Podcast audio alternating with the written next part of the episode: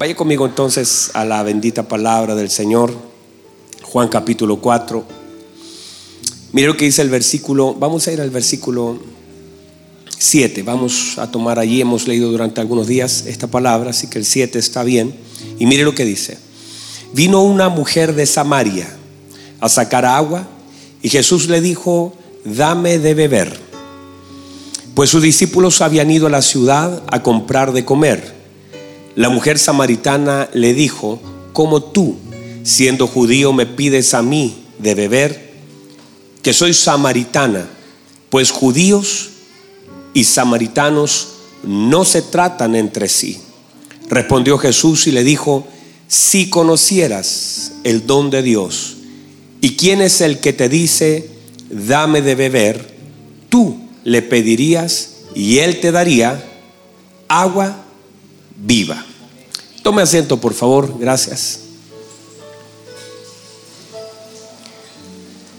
Muy bien, estamos parados frente a la palabra del Señor, Hemos, estamos hablando acerca de la paternidad de Dios, ese es el título general que nos convoca, pero hemos comenzado a hablar sobre un subtítulo llamado Hijos que adoran al Padre. Y hemos hablado acerca de la importancia en este pasaje y que es imposible, lo dijimos hace días atrás, que es imposible conocer al Padre sin conectar a través del Hijo. El Señor dijo, nadie puede venir al Padre si no es por mí. ¿Verdad que dijo eso el Señor? Dijo, nadie puede venir al Padre si no es por mí. Por lo tanto, nadie puede llegar al Padre si no es a través de la revelación del Hijo. Y dijo el mismo Señor Jesucristo que solamente podemos conocer al Padre en la medida que el Hijo lo quiera revelar. O sea, dice, nadie conoce al Padre sino a quien el Hijo lo quiera revelar. Por lo tanto, el Padre es una revelación. Otra vez, el Padre que es es una revelación. Lo podemos conocer no por, no por, no por leer un libro, sino por revelación. Es tan profundo que usted puede creer conocer al Padre, pero no se puede conocer y nadie conoce al Padre sino a quien el Hijo lo quiera revelar. Por lo tanto, el Padre no se trata de cuántos libros leamos y cuántas cosas escuchemos, sino cuánto de Cristo nos ha revelado al Padre. Quiere decir que el único que puede movernos el velo es el Hijo. Yo les puedo hablar toda la vida del Padre y ustedes nunca conocerlo, o yo nunca conocerlo, o yo leer toda la vida acerca del Padre, pero en realidad el patrimonio de la revelación del Padre está en nuestro Señor Jesucristo y dice a quien el Hijo lo quiera revelar. Por lo tanto, el Padre es una revelación. Solamente se puede conocer por medio de revelación. Por, eso ahí usted va a ver que personas que escuchan el mismo mensaje entienden cosas completamente diferentes. ¿Verdad? Entonces yo les puedo hablar toda la vida de la paternidad. Podemos envejecer, yo llegar aquí y pasar con un bastoncito a los 100 años, o 120 mejor cuando llegue a mis 120 años y, voy a llegar acá y voy a hablar de la revelación del Padre número 8445. Y ahí usted todavía no entender ni yo entender nada. Por lo tanto, el Padre no es información, el Padre es revelación. Entonces, y eso es un patrimonio del Hijo. El Hijo lo revela. Entonces, en la medida que nosotros conectemos bajo la unción del Espíritu Santo, y por eso es importante conectar a través de la revelación del Hijo, y eso es lo más importante. No se puede conocer al Padre sin primero conectar con el Hijo. Estamos ahí, ¿verdad? Muy bien. Entonces hemos establecido un par de cosas a partir de eso. Hemos establecido entonces que nuestro Señor Jesucristo, la muerte de nuestro Señor Jesucristo nos dio vida. Otra vez, la muerte de nuestro Señor Jesucristo nos dio, nos dio vida, nos reconcilió con el Padre, ¿verdad? En Él encontramos, Él es la vida. Él es la luz. Él murió y nosotros tomamos vida. A través de su sangre entramos al trono del Señor. Pero no podemos dejar de lado la importancia de la vida del Señor. Podemos nosotros entender la muerte, pero debemos también considerar la vida, porque establecimos el principio que el Señor no solamente vino a morir, sino también el Señor vino a vivir. Entonces nosotros no podemos dejar de lado que la vida del Señor. Si nosotros consideramos solamente la muerte, estamos perdiendo toda la vida. Y en la vida del Señor están los códigos que los hijos necesitamos para poder vivir. No sé si me explico. O sea, en, la vida del Señor Jesucristo está la enseñanza, está la riqueza, está la profundidad, está el modelo, está la relación, está la revelación. Entonces, en la medida que nosotros entendamos, conozcamos y profundicemos en la vida del Señor, vamos a poder conocer también cómo operar en la dimensión de un hijo de Dios. No sé si alguien lo puede recibir. No tendría sentido que él haya vivido tres años y medio para sanar enfermos. ¿Verdad? No tiene sentido decir, no, es que él vino a sanar a los enfermos durante tres años y medio, porque entonces todos los otros próximos años que pasó, si durante todos los años se requiere alguien que sane un enfermo. Entonces debemos entender que Él sanó a los enfermos para mostrarnos algo. Él multiplicó los panes para mostrarnos algo. Él caminó sobre las aguas para revelarnos algo. Es algo que nos quiere mostrar. Y no quiere mostrar, eh, no es solamente el hecho de manifestar eh, un milagro. No se trata de que el Señor intentó mostrar todo lo que Él podía hacer, sino que nos vino a manifestar una relación. Porque ahí está la fuente más poderosa, en la relación. Nosotros a veces nos enfocamos en el milagro, pero detrás del milagro hay una revelación de cómo debe operarse, de lo que debe hacerse, el corazón que hay que tener. No es el método, sino es la relación de cómo el Señor conectó y cada una de las cosas que Él dijo, que Él hizo, que nos manifestó, en ellos están los códigos. Y por eso hay, que pedirle al Señor, porque usted puede decir, mire hermano, y yo lo puedo hacer llorar con una historia de un hombre que, no tenía, eh, no podía ver y ahora ve. Y eso está bien porque qué hermoso para él, pero ese hombre ya no está acá, ni su familia la conocemos. Entonces hay algo mucho más profundo que eso. Y es la vida de un hijo de Dios en la tierra. ¿Cómo se puede? Y él es el modelo. Entonces todo lo que él hizo. Y a veces nos enfocamos en los milagros más que en lo que Él dijo cuando hizo ese milagro. No sé si lo puede entender o recibir. Entonces, en la medida que entendamos la importancia de la vida, porque la vida viene a ser el molde de la vida nuestra. La vida del Señor viene a ser el molde de la vida de todos los hijos de Dios, de todos nosotros. Entonces debemos aprender a, aprovechar la historia de la vida del Señor, porque ahí hay códigos importantes para nuestra vida. Dígame amén, diga gloria a Dios, diga aleluya, diga amén a eso. Entonces, eh, una de las cosas que seguimos estableciendo, estoy retomando un par de conceptos que les puede servir, es que la vida nuestra, la vida de nosotros, está, está determinada, o toda la gloria de nosotros, tiene su esencia en poder conocer al Señor. Otra vez, la gloria de un hombre no es su casa, ¿verdad? La gloria de un hombre no es su auto. La gloria de un hombre no son sus títulos en la muralla. La gloria de un hombre no son, no son el dinero que tenga. La gloria de un hombre siempre será el conocimiento de Dios. Y por favor entienda, no es cuánto conoce a Dios, decir, oh, yo conozco mucho a Dios y puedo hablar muchas horas de Él. No es eso, sino que aún ese conocimiento regula tu carácter. Porque si lo que sabes de Él es para eh, humillar a otro, para tener altivez, para eso entonces no conoces nada de Dios. Porque no se puede usar el conocimiento que Dios nos ha dado de sí mismo para tratar de ser orgullosos, porque estaríamos equivocados. Dígame a eso. Mira lo que dice Jeremías. Dice, no se gloría el fuerte en su fuerza. ¿Verdad? No se gloría el rico en su riqueza.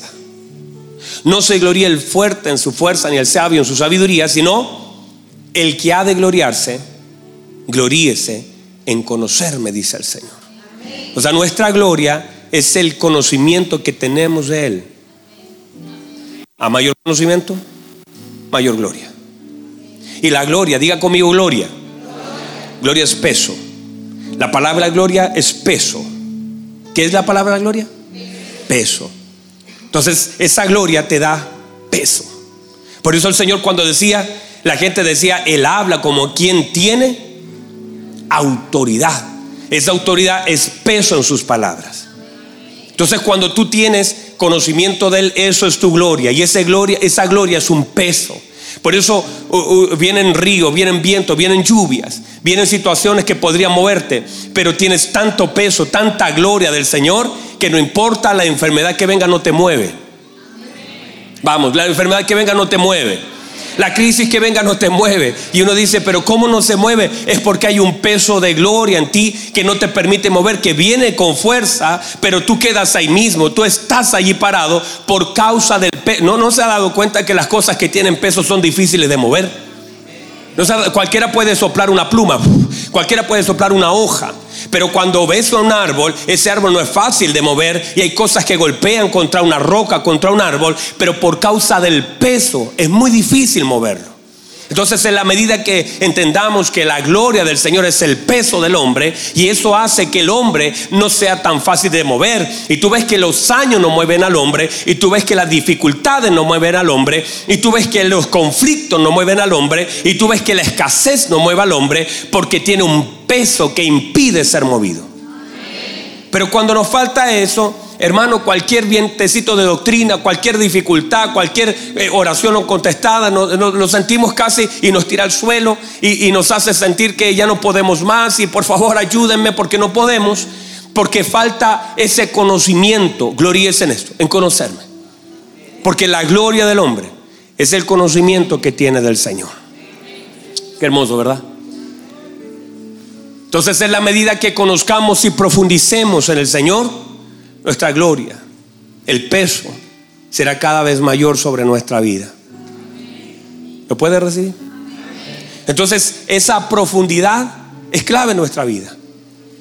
Porque eso será lo que te va a sostener en el tiempo difícil que todos hemos de pasar. Y ese conocimiento de a quién tú sirves y quién es tu Señor será tu fortaleza en el día de la prueba.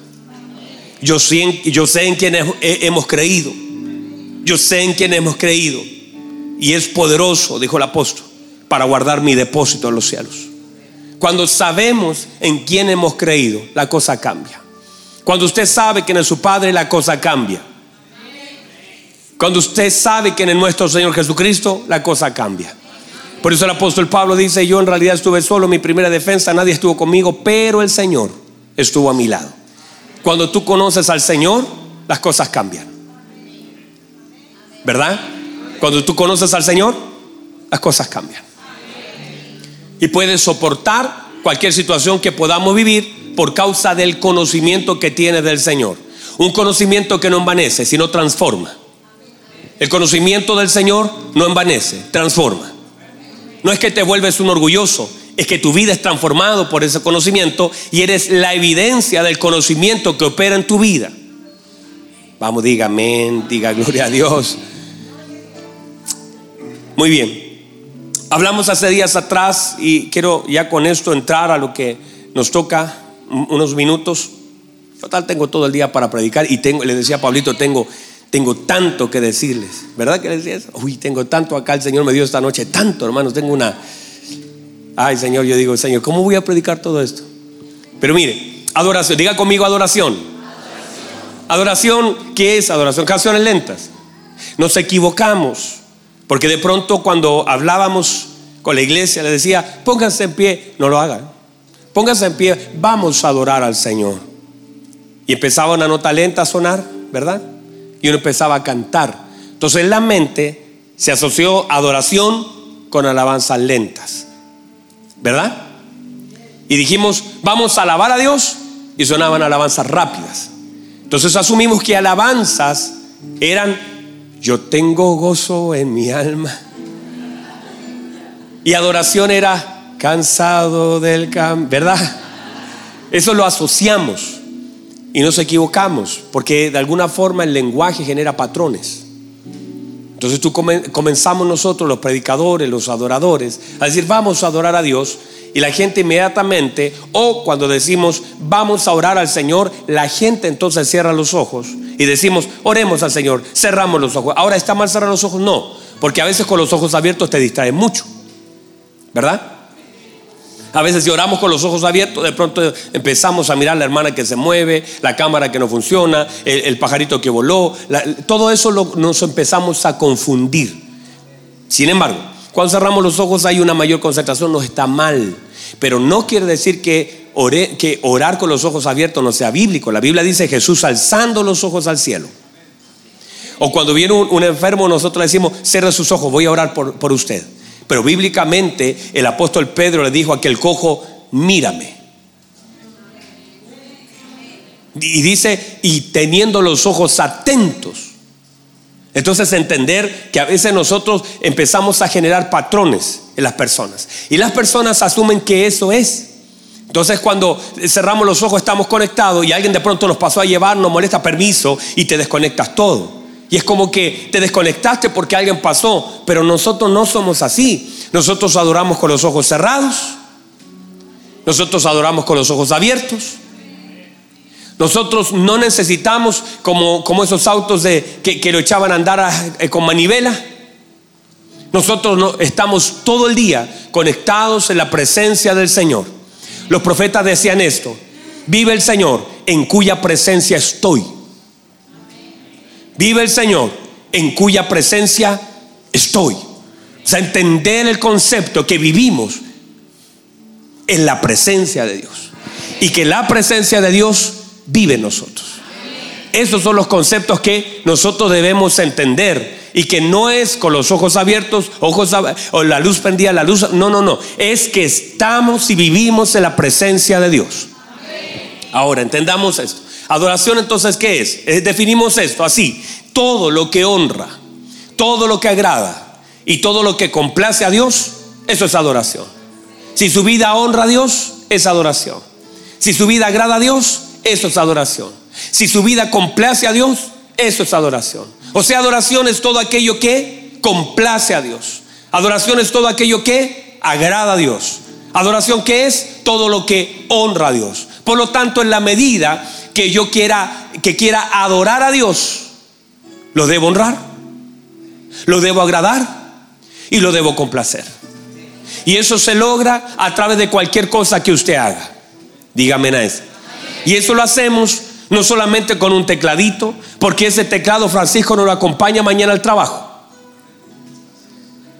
Usted no llega en la mañana a marcar la tarjeta y Francisco va atrás de usted así, con el tecladito. No va así, ¿verdad? Dígame, dígame. ¿Verdad que usted no va así? Pero usted puede adorar a Dios llegando temprano a su trabajo. Usted puede adorar a Dios cuando un cliente le responde mal y usted dice, no se preocupe, Señor, lo entiendo. No hay problema.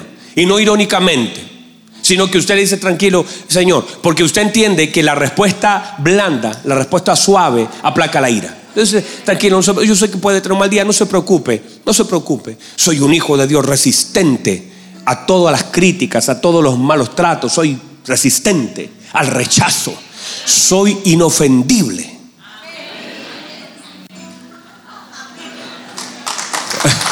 Esos somos, ¿verdad? Usted adora a Dios. Usted adora a Dios cuando el jefe dice, eh, Martínez venga o Palma o, o quien sea o Romero venga y le dice, sabe, la verdad es que la empresa ha entrado en crisis, así que ahí está su sobra azul. Y no empieza Francisco a, poner música triste. ¿Verdad? No, no, no viene una canción, eh, no, sino que él se para delante del jefe y le dice, gracias jefe. Ha sido una bendición durante estos años. Ha sido una oportunidad de Dios. Entiendo que este problema económico simplemente me está abriendo puertas en otro lugar. Y quiero darle gracias por este tiempo, jefe. No se sienta mal. Usted hace lo que tiene que hacer. Si yo me he equivocado, le pido perdón. Si yo he deshonrado al Señor con mi trabajo, le pido perdón. Pero quiero decirle que le vaya bien, jefe. Que el Señor me lo bendiga, que el Señor haga resplandecer su rostro sobre usted y no tenga tristeza por mí, porque mi sustento nunca ha estado ligado a esta empresa. Mi sustento nunca ha sido este lugar. Mi sustento es Dios y Él conoce mis necesidades y Él suplirá todo conforme a sus riquezas en gloria en Cristo Jesús. Así que, y usted sale con la palabra y usted habla en fe. Usted no puede salir del lugar sin fe. No vamos a poder salir sin fe. No podemos comenzar a caminar una nueva vida si no caminamos en fe. Así que cuando vaya a ser, y eso hermanos, eso agrada a Dios. Y si agrada a Dios, eso es adoración a Dios. Si usted de pronto se para delante del médico y el médico le dice, mire, eh, no quiero asustarlo, la cosa está difícil, la cosa está complicada. Eh, usted o su esposa o su mamá o quien sea, la cosa está difícil. Aquí están los resultados, es cáncer. Y es un cáncer agresivo, es un cáncer costoso, es un cáncer doloroso. La cosa está difícil. Usted mira los resultados. Y ahí entonces usted tiene que pararse delante del médico y decirle, Señor, gracias por hacer los exámenes a mi mamá. Gracias por haber atendido a mi papá con, con, tanto esfuerzo. Agradezco su profesión. Usted es una bendición. Nos ha dado los resultados. Bueno, la vida de mi padre, de mi madre, no está en las manos de un cáncer. La vida de mi familia y mi propia vida no está en las manos de un cáncer. Mis años han sido contados por el Señor y yo moriré el día que el Señor señaló en la eternidad para que yo muera. Así que si ese cáncer viene como una, un cierre de ciclo, gloria al Señor. Pero no, no voy a llorar por eso, sino que voy a agradecer por todos los años que el Señor me ha dado.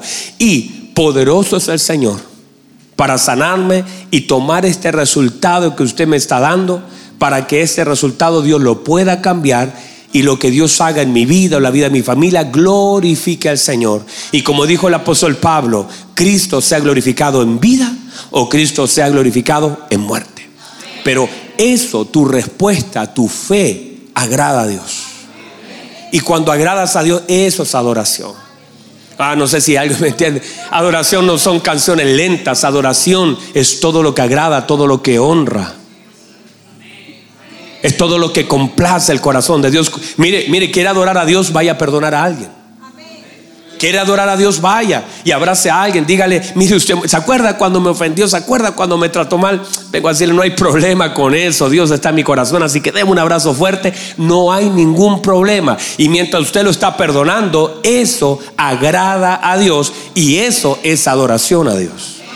Entonces nosotros hemos confundido que sentarnos, que, que estar en pie, levantar nuestras manos, eso también es parte de adorar a Dios. Pero eso usted lo va a hacer porque tiene aquí, pero no hay nada más en eso. Y a veces incluso eso no agrada a Dios. ¿En qué sentido? Cuando lo hacemos mal, cuando lo hacemos por obligación, cuando incluso haciéndolo estamos reclamando, hay otra vuelta más, este hermano tantas vueltas que le da la canción. Que otra vez, que otra vez. Si ya la hemos cantado 20 veces esa canción. Ah, ya se caló, ya quiero va a entrar el predicador. Y justo se equivocó la nota. Y cuando aún haciendo algo hermoso, tú criticas y estás haciéndolo, pero mientras lo haces, estás criticando. Es Marta, es Marta. El Señor no tenía problema con el servicio de Marta, tenía problema con la crítica de Marta. Ay, Señor, no tienes cuidado, que mi hermana no me ayuda. Estás haciendo algo y estás criticándolo. Estás haciendo algo que está bien. El problema es que estás criticando y estás hablando mal. Cuando debiese decir, ay, yo bendigo a mi hermana. Señor, gracias por enseñarle a mi hermana. Mientras yo estoy sirviendo, ustedes sigan conversando. Yo voy a servir mientras tanto. Mi hermana necesita tanto del Señor, así como yo. Pero qué bueno que mi hermana está a tus pies. Yo me preparo de servir, yo me preparo. Pero no voy a criticar lo que mi hermano está haciendo. Eso, porque yo puedo estar haciendo algo criticando. Y puedes estar haciendo algo bien pero criticando lo echas a perder. Y puedes estar levantando, ay, ¿por qué esa canción, esa canción no me gusta? Como si la canción fuera para nosotros. ¿Por qué no cantan esta otra? ¿Por qué dirige él? ¿Por qué toca él? ¿Por qué predica él? Entonces, a veces podemos hacer cosas que pueden honrar a Dios, pero cuando el corazón es el equivocado, no se honra a Dios aunque hagamos las cosas que a Dios le, gustan. La adoración, la alabanza es algo que al Señor le gusta. Las canciones honran al Señor. Pero si lo hacemos de la manera correcta. ¿Lo puede recibir? Entonces, ¿ya entendió adoración? ¿Ya entendimos? Entonces usted puede adorar a Dios todo el día cuando usted pone un plato de comida delante de usted y está en un restaurante, está en su compañero de trabajo. Y usted dice, permiso, permiso, me, permiten, déjenme orar por los alimentos. Y algunos hasta se pueden burlar y usted dice, Señor, gracias. Gracias por este platito de comida. Usted me los ha dado. Cuando usted abre la despensa y ve poquito, Y usted, Señor, hay poquito. Pero todavía usted sigue siendo tan fiel, tan maravilloso. Cuando usted está complicadito, pero sigue confiando en el Señor.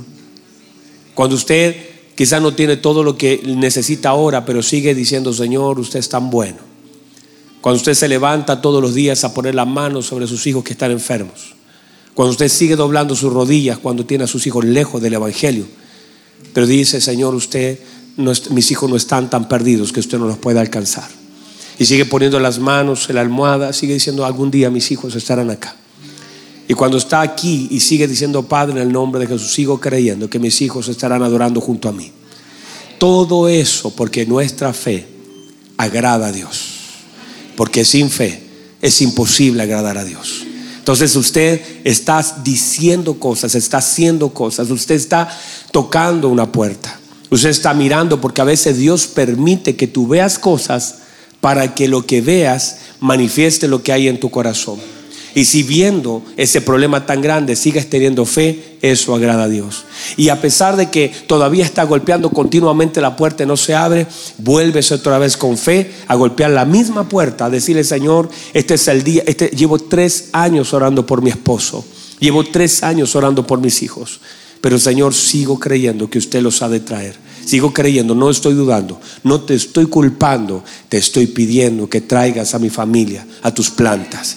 Todavía sigo orando por un hijo que está enfermo y moriré orando por un hijo que usted lo puede sanar.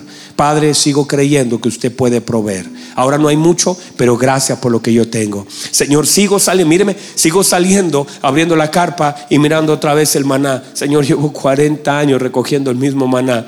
Gracias por el maná. No voy a reclamar por el maná. La Biblia dice que la gente que murmuró en el desierto, murió en el desierto. Ah, reciba eso. La gente que murmuró en el desierto, murió en el desierto. Pero si usted sigue saliendo de su, de su tiendita y dice, Señor, gracias, gracias por este maná que usted me da. Voy a comerlo con mis hijos y lo voy a agradecer y voy a honrar lo que usted me da. Gracias por darme este maná. Y al otro día otra vez abre y dice, gracias Señor, otra, otra vez maná. Eso habla de la fidelidad. No reclame por lo que el Señor le da.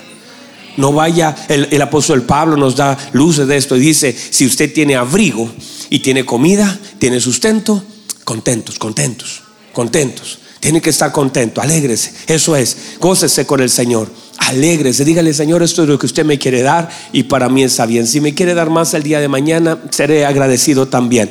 Pero no voy a murmurar en medio de mi desierto. Oh, reciba eso. No voy a murmurar en medio de mi desierto, porque si esto es lo que Dios me ha dado, lo voy a agradecer, voy a honrar al Señor. Dios sigue siendo fiel y aunque hoy día tengo poquito, mañana el Señor no me ha de soltar. El Señor conoce mi necesidad, el Señor conoce, no sé si hay alguien acá que pueda recibir.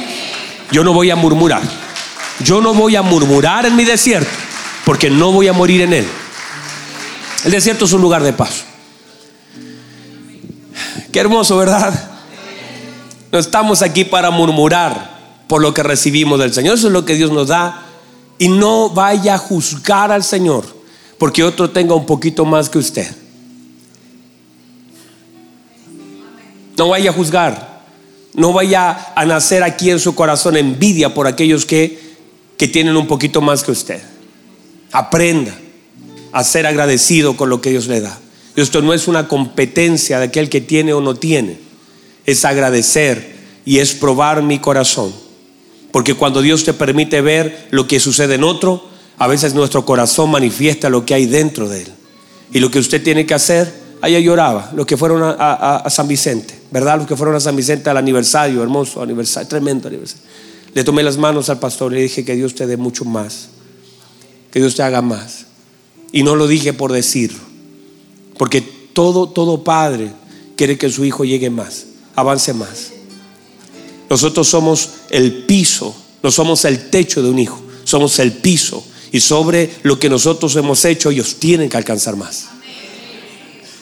El Señor mismo nos muestra esto. El Señor Jesucristo le dijo a los discípulos, mayores cosas que las que yo hice, haréis vosotros.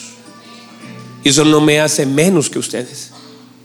Porque el deseo de todo hombre de Dios es que sus hermanos sean bendecidos y prosperados. Que sus hermanos lleguen más lejos, corran más rápidos. Yo me alegro cuando hermanos, hace días atrás, un pastor aquí, amigo Pablo, abrió una iglesia aquí en Santiago Centro, lo fui a ver a las 12 de la noche, era la única hora que podía, fui a las 12 de la noche, lo bendije, lo abracé le dije, y le dije que Dios siga ensanchando tu ministerio. Me alegro que sigas creciendo, que Dios multiplique. Tengo un par de ideas para ti si te pueden servir. Siga avanzando. No estoy peleando con la gente. Estoy enojado si un pastor se me pone a media cuadra con una congregación. Gloria a Dios que sigamos instalando eh, congregaciones que puedan servir como un refugio para el cansado. Que si Dios ocupa a alguien en la palabra, que el Señor lo use. Usted siempre me va a ver orando por los pastores. Usted siempre me va a ver orando por otros ministerios. Porque en realidad no competimos. Estamos aquí para establecer el reino del Señor. Entonces, qué alegría es que otros hermanos sigan creciendo y desarrollando sus ministerios. Pero debemos trabajar y cuidar nuestro corazón. Entonces, déjeme entrar en un par de cositas importantes de este pasaje. ¿Le sirve eso? Mire, mire por favor, ya estamos, ya estamos, ya estamos, ya estamos fuera de hora. Pero lo que viene es poderoso, hermanos. Déjenme cerrar con esto porque de verdad ya estamos fuera de hora. Ya hemos hablado cosas importantes, ¿verdad? Pero déjenme decirle esto y con esto voy a cerrar. El, el, problema es este. Uno de los problemas es este. El hecho de esta señora estar con el Señor, de oír al Señor, de ver al Señor,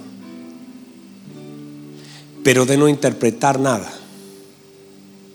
Y, es el problema que muchas veces nosotros como creyentes tenemos.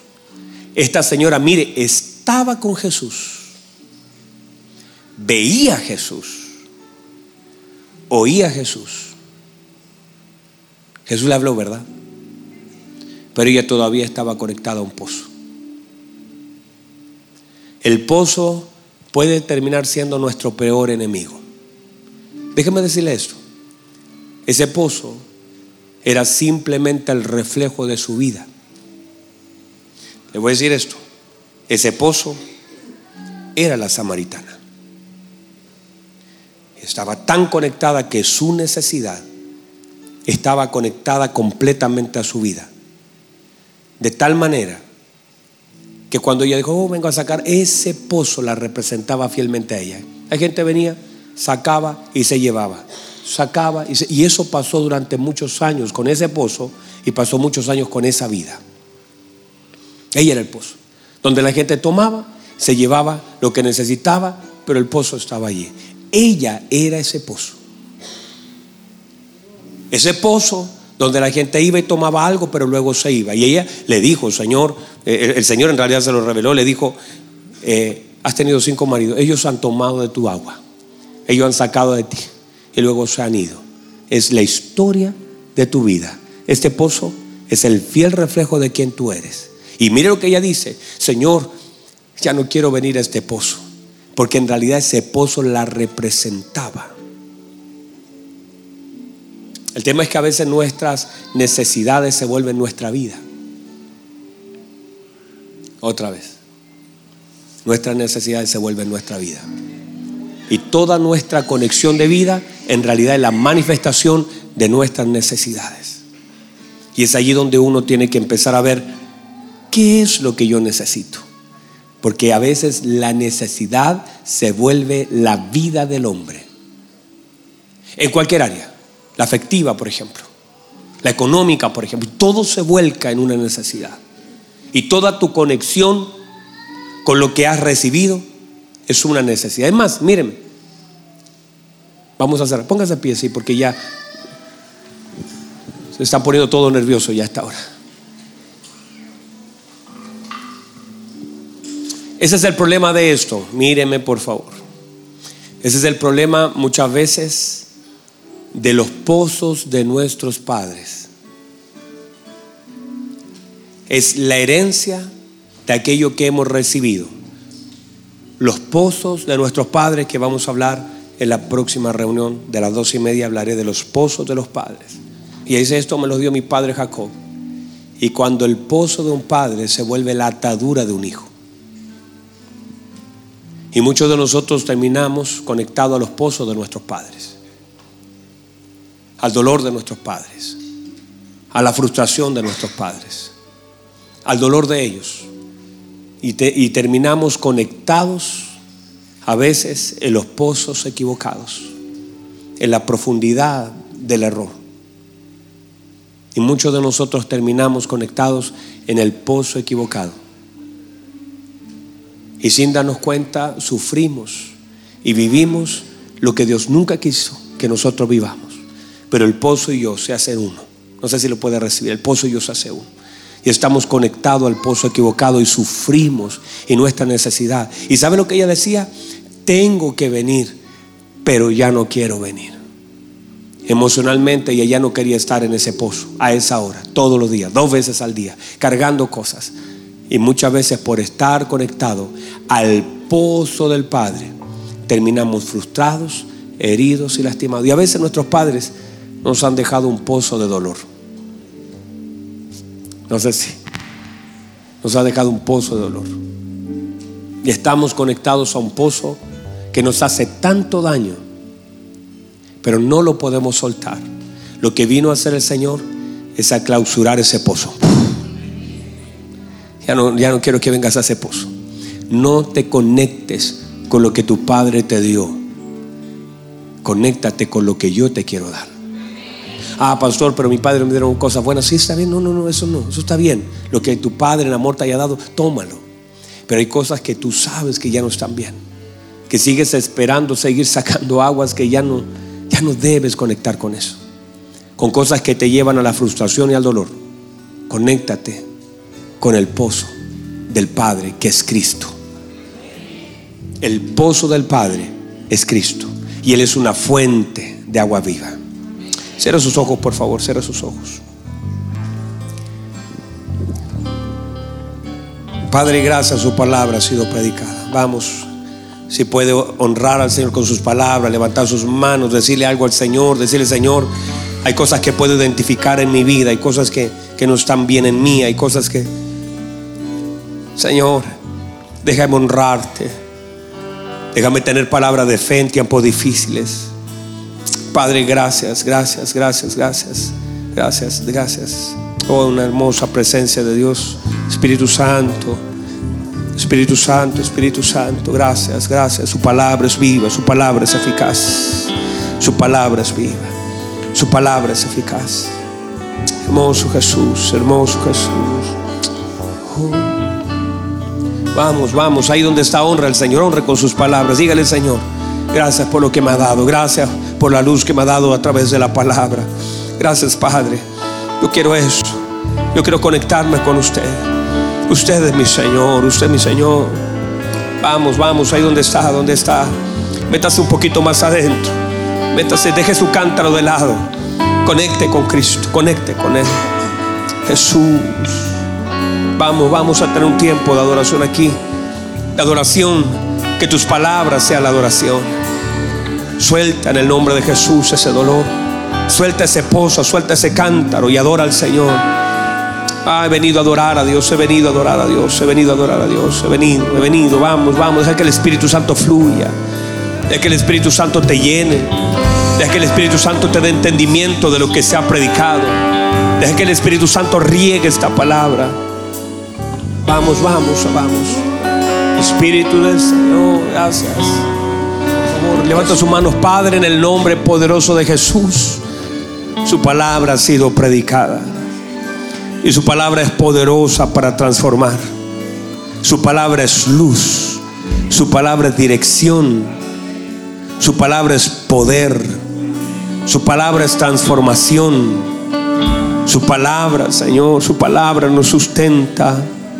Su palabra nos guía. Usted es la palabra, amado Jesús. Usted es el camino, es esa puerta, es esa verdad poderosa. Usted es la verdad del Padre. Y queremos darle gracias por su palabra. En cualquier área que haya sido tocada, esta mañana nuestra vida, esa área debe producir algo. Y en el nombre poderoso de Jesús, bendecimos, Señor, la palabra que ha sido predicada. Y creemos, Señor, que ella no vuelve vacía, Y creemos, Señor, que ella cumplirá el propósito para lo cual fue enviada. Y Señor, danos mayor luz, mayor entendimiento, que esta palabra se, se expanda en nuestro corazón, que nuestro espíritu, Señor, sea tocado, que nuestro cuerpo sea sanado, que nuestra familia sea restaurada. Poderoso es usted, mi Señor, para hacerlo. Gracias, gracias, gracias, Señor. Toda gloria, toda honra es suya. En el nombre de nuestro Señor Jesucristo. Y todos nosotros damos fuerte aplauso al Señor. Y mientras le aplaudimos, y mientras le aplaudimos, siga dándole gloria, honra a su Señor. Gracias, gracias Señor amado. Gracias Señor amado. Gracias Señor amado.